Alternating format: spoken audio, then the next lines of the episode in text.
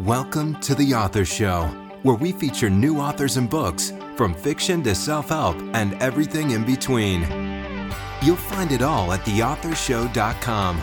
That's theauthorshow.com. And now let the show begin.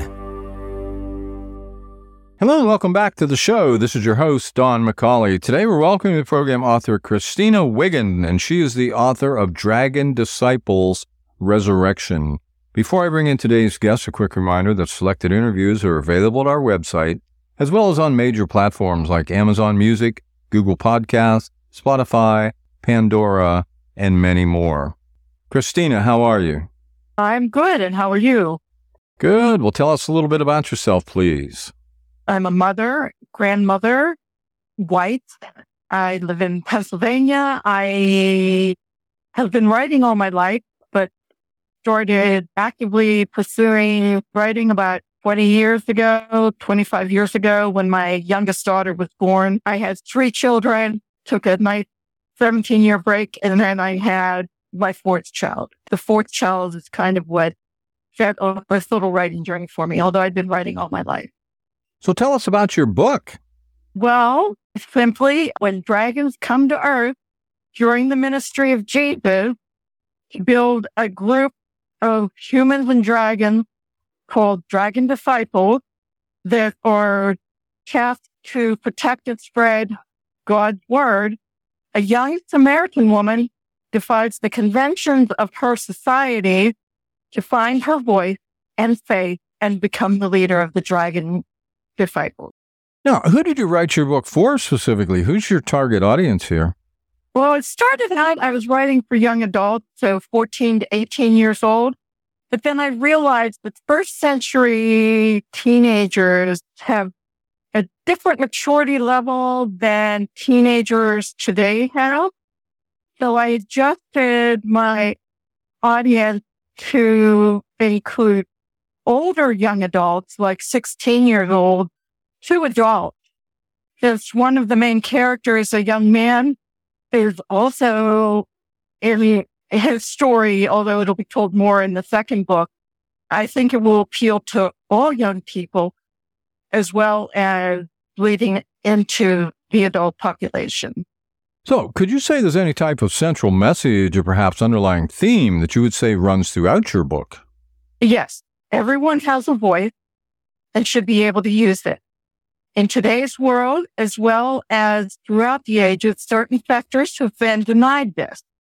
So my message would be to encourage these people to find and use their voices. And also kind of an underlying theme, God loves and welcomes everyone. So if you had to choose, what would you say is the single most important idea you're sharing in your book that's really going to add value to the reader's life? You have a voice. Use it. Figure it out and use it.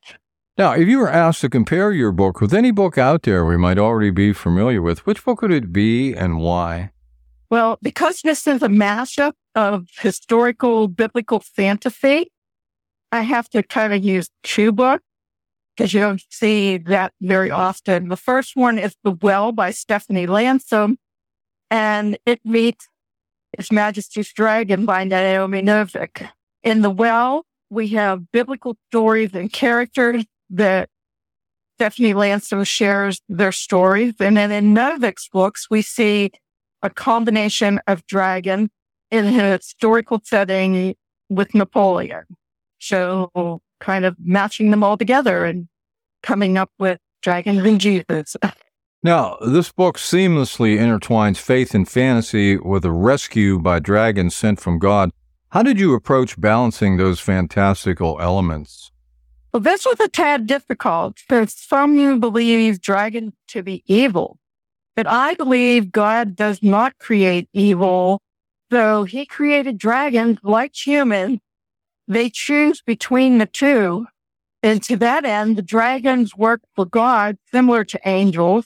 And similar to angels also, there are fallen ones that work for Satan. Now, the dragon disciples, they encounter a lot of obstacles on the journey. Uh, could you elaborate on the specific challenges that they face? Well, first off, not only God has dragons, but Satan does. So the characters are pulled and tempted by both forces. Another one, my main character, Chana, is taken from her family into slavery and tortured by a Roman centurion and his family that she will have to face and overcome. Both the characters, Chana and Naftili, brother and sister, need to learn forgiveness. And Chana's going to face some racism based on the fact that she's a Samaritan. Samaritans and Jews don't get along. Romans don't get along with anybody. So there's going to be some racism involved. There's going to be some sexism because women in that time period had very distinctive roles. They, she didn't want to fit into those roles. So she's going to face sexism as well as the other challenges. So what inspired you to write this book? That was not that hard. Sitting in math one day, one Sunday, and it was the story of Jesus feeding the 5,000. And his disciples had found someone, a boy, that they got food of that God reproduced and, you know, fed the 5,000 people. So I thought, well, what if that boy was a Samaritan boy? Because obviously Jews and Samaritans don't mix really well. And then as I wrote, it evolved and I changed it. Since it's fantasy, I can kind of get away with it a little bit. I changed it to a Samaritan girl and that's kind of where it all started. And then I threw the dragons in just to, you know, widen things up a little bit and give the main characters some more challenges and things to work toward. So, what inspired you to blend historical elements such as Roman oppression and the crucifixion with a fantastical inclusion of dragons in this narrative? Dragons are in all my books, so the inclusion here seemed natural and I was writing in a period where there was a lot of oppression and there was the crucifixion and the dragons are oppressed too. So it was a matter of including them and they're there to help the human make the choices and do things. So I don't know that I had a definite reason for doing it. It just seemed the natural thing to do. So how do dragons fit with the Bible stories shared in the book? In the first half of the book, the dragons aren't really on scene yet. The evil dragon is, the good dragons are not on scene yet.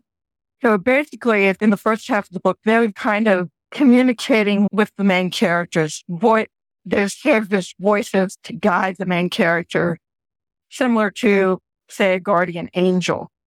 After the rescue, the dragons become a very real presence. The humans see them they talk with them, they ride on their backs, and they still are doing that guidance. And they're also fighting beside the main characters. And there are points where they are like they'll be at the ascension. The dragons are actually at the ascension because they are working hand in hand with God as well as the human. So we see them at the ascension. We see God or Jesus interacting with them in different places. So why do you write and how did you get started? Well, I write to share God through my fiction. I want to present people with another side. The world isn't all darkness and evil. There is light and goodness. I've written all my life, but when I became a 40 plus stay at home mom, I needed something more than just not that my, taking care of my infant wasn't enough, but I just needed something a little bit more because I had been out in the world. I had been working. I had gone to school. So I decided to take a writing course. It was a children's writing course through the mail. And that was kind of the beginning of it. and I haven't stopped since. So, did your environment or upbringing perhaps play any major role in your writing? I couldn't see it much as a child. I've written all my life, but I never paid a whole lot of attention to it. But when I started really writing, I was a wife with three teenagers and one infant. The books I saw at that time being published, in my eyes anyway, presented dark, messed up world. I wanted alternatives for young people so they could see something better, something with light and hope. My faith and my life at that time fueled that desire and continue to do so to this day.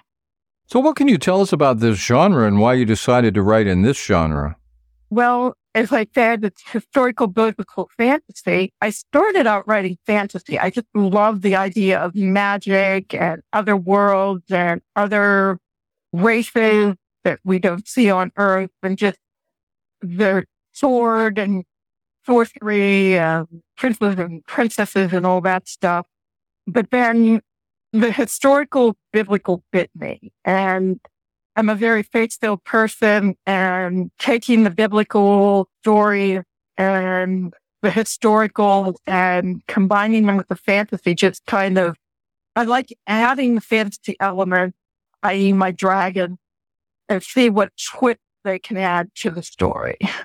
So how would you describe your writing style? Well, I am what's known as a pantster. That means I don't do a lot of plotting. I kind of just write by the seat of my pants, but I'm kind of halfway between the plotter and the pantster. And I start with a character who has an issue. I may do some minimal research depending on the setting and where I think the story is going to be going. And then I let the characters loose to tell their story. Now I've had times when the characters haven't liked the way I thought the story should be going, so they quit telling their story. And I've had to basically give up what I thought should be the story and let them have the reins. And then they came back and they would tell me their story. And research, like especially this book that we're talking about, I needed to find out a lot of stuff, especially because it's historical. So I would research while I was writing. While the characters were revealing the story, I would research and look up like, you know, what do the houses look like? What's the Centurion hierarchy and those kind of things. But yeah, it's kind of a weird system. I don't have a plot going into it. I just go with the story. So in your opinion, who should buy your book? Again, young adult, starting probably about the age 16, someone who's trying to figure out their place in the world and how to navigate the world. Who can they trust? What does the world hold for them? How will they make it? And how will they be heard? After that, I believe the message will even resonate with adults. Do you have a website? Yes. It is